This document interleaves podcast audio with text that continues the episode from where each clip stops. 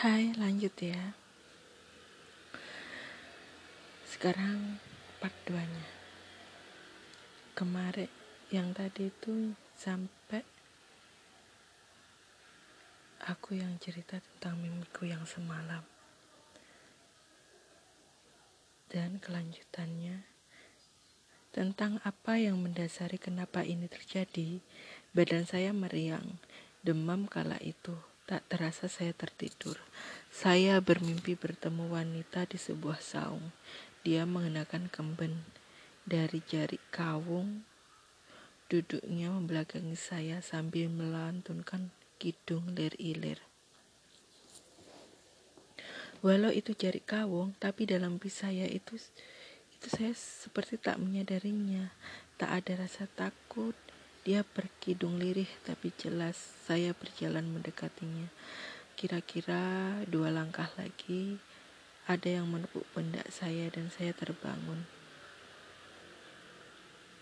Kalian tahu nggak lagu iler? Ler iler, ler iler yang lagunya itu.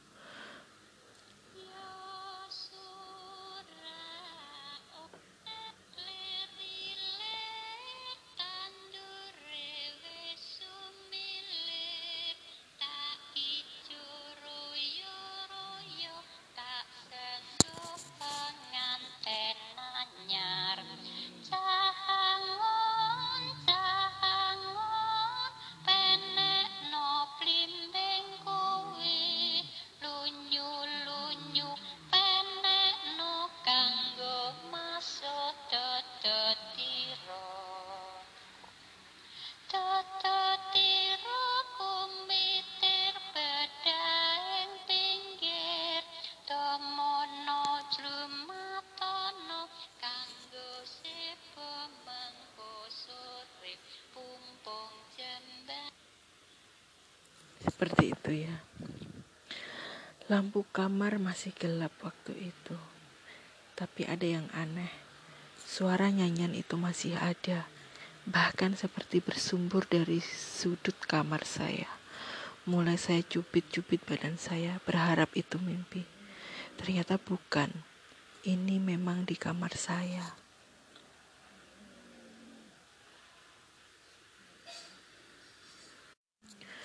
Keringat dingin mulai bercucuran, tapi teriak pun saya tak sanggup. Dengan perlahan saya beranjak dari ranjang untuk meraih sakar lampu yang hanya berjarak satu meter di samping ranjang. Pas saya nyalakan lampunya, suara kidung itu hilang. Tapi di tembok sudut kamar ada sosok wanita satu lagi. Saya kaget bukan main. Saya lompat mundur ke ranjang dan sosok itu seperti semakin besar, semakin besar sampai tembus langit-langit kamar. Saya tidak tahu harus berbuat apa. Azan subuh berkumandang, semua menjadi senyap, tenang. Sosok itu telah menghilang. Barulah saya berteriak, Bu, Ibu. Cukup lama, sampai akhirnya ibu terbangun dan menghampiri saya. Ono opo nang? Ada apa nak? Saya pun menceritakan apa yang terjadi. Wes-wes istighfar nang, mengko coba ngomong karo Kang Trimo. Sudah-sudah istighfar istighfar nak. Nanti coba bicarakan dengan Pak Trimo. Hari itu saya hanya bisa ngelamun seperti orang gila. Pak Trimo pun datang. Saya menceritakan kejadian semalam. Akhirnya Pak Trimo memberi tanggapan bahwa semuanya ini terjadi karena jari itu tidak mau pindah pindah tangan. Walau saya sempat tergiur, tapi saya dari kemarin sudah urung untuk menjual jarik itu. Tapi kata Pak Trimo, kesalahan saya adalah tidak langsung menolak, tapi malah bilang saya pikir-pikir dulu. Pak Trimo masuk ke dalam dan mengambil kain jarik itu. Ada yang aneh, simpul temali di jarik itu tinggal satu ikatan. Iki lo masalah, ini lo masalahnya. Sambil Pak Trimo membuka ikatan jarik itu, Pak Trimo mulai menceritakan sejarah jarik lurik itu. Pak Trimo bilang kalau jarik ini adalah jari kerodong mayit, jari penutup mayat. Sebenarnya ada lima, lima belasan jari kerodong mayit milik kakek saya. Tapi jarik satu ini beda.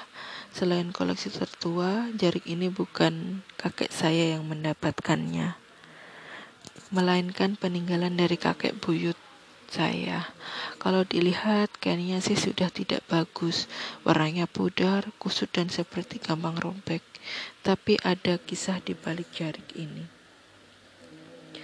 Kata Pak Trimo nih, yang mana beliau dengar langsung dari mendiang kakek saya. Dulu jarik lurik ini dulu adalah kerodong mayitnya penari ronggeng daerah Pager Gunung Jumo Temanggung kalau nggak salah. Namanya Nyai Juwiri, katanya beliau adalah penari ronggeng yang muncar pada masanya. Tapi bernasib naas, bernasib naas, Nyai Juwiri ini tewas di tangan keju. Batuai keju adalah seperti begal pada masa kolonial, tapi sasarannya adalah para, para pribumi yang menjadi penjabat-penjabat VOC seperti demang-demang dan lain-lain. Nah, konon Nyai Juwiri ini adalah gundik, istri tidak sah dari penjabat-penjabat itu. Nyai menjadi gundik saat karirnya mulai meredup. Seperti umumnya gundi, Nyai ditempatkan di rumah tersendiri. Karena sang deman, demang mungkin tidak mau orang tahu kalau dia punya simpenan. Singkat cerita, di suatu malam rumah tempatnya tinggal disatroni oleh keju. Sebelum merampok, Nyai dibunuh terlebih saat sedang menjemur pakaian. Nyai tewas karena seorang gundik. Jenazahnya seperti tidak dipedulikan oleh Demang, bahkan tidak diakui. Akhirnya warga sekitarlah yang mengurus jenazah Nyai. Singkat cerita, setelah dimakamkan, ada salah satu warga yang mencuri jai kerodong mayitnya Nyai Cuiri. Dan entah bagaimana bisa sampai ke tangan kakek bujut saya. Katanya, lagi zaman dulu mengoleksi jari kerodong mayit adalah suatu hobi yang bergengsi. Saya juga tidak paham. Ngono kira-kira sejarah mas gitu itu kira-kira sejarahnya mas. Kata Pak Trimo saya pun kembali ke inti masalah. Bagaimana ini bisa menghentikan semua gangguan ini? Sik sik mangko bengi tak tirakati sakjane yang cuiri ikin jalu e opo Sebentar, sebentar, nanti malam saya meditasi. Sebenarnya yang cuiri ini maunya apa, kata Pak Trimo. Singkat cerita, dibawalah jarik itu sama Pak Trimo untuk ditirakati katanya. Malam harinya saya nggak bisa tidur, nggak berani matiin lampu. Saya cuma ketap-ketip di kamar sambil baca koran. Lama saking gabutnya. Kira-kira jam 11 tiba-tiba tercium aroma wangi menyengat. Seingat saya itu parfum Fambo sih. Sejenis parfum jadul kalau sekarang buat mayat. Dan parfum itu adalah parfum buat jarik-jariknya kakek. Tapi kenapa tiba-tiba baunya sampai sini? Sedangkan kamar tempat penyimpanan jarik itu ada di kamar belakang. Agak jauh dari kamar saya. Tiba-tiba ada sekelebatan bayangan dari luar. Terlihat dari pintu kamar yang setengah terbuka Ruangan di luar masih terang, jadi sekelebatan itu terlihat sangat jelas. Saya beranjak dari ranjang dan buru-buru menutup pintu kamar. Masa bodoh siapa itu? Saya meneruskan baca koran. Lama sambil tiduran.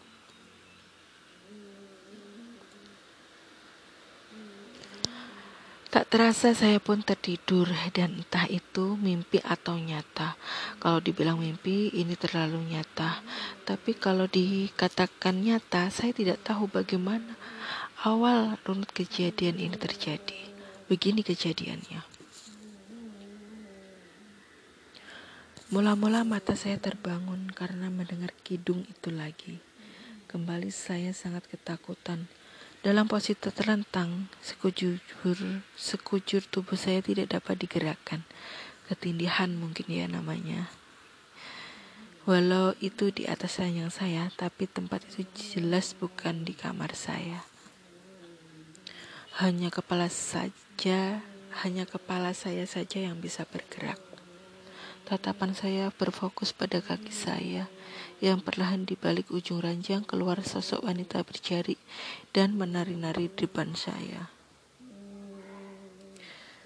Kali ini parasnya terlihat menatap saya terus sambil tersenyum tipis.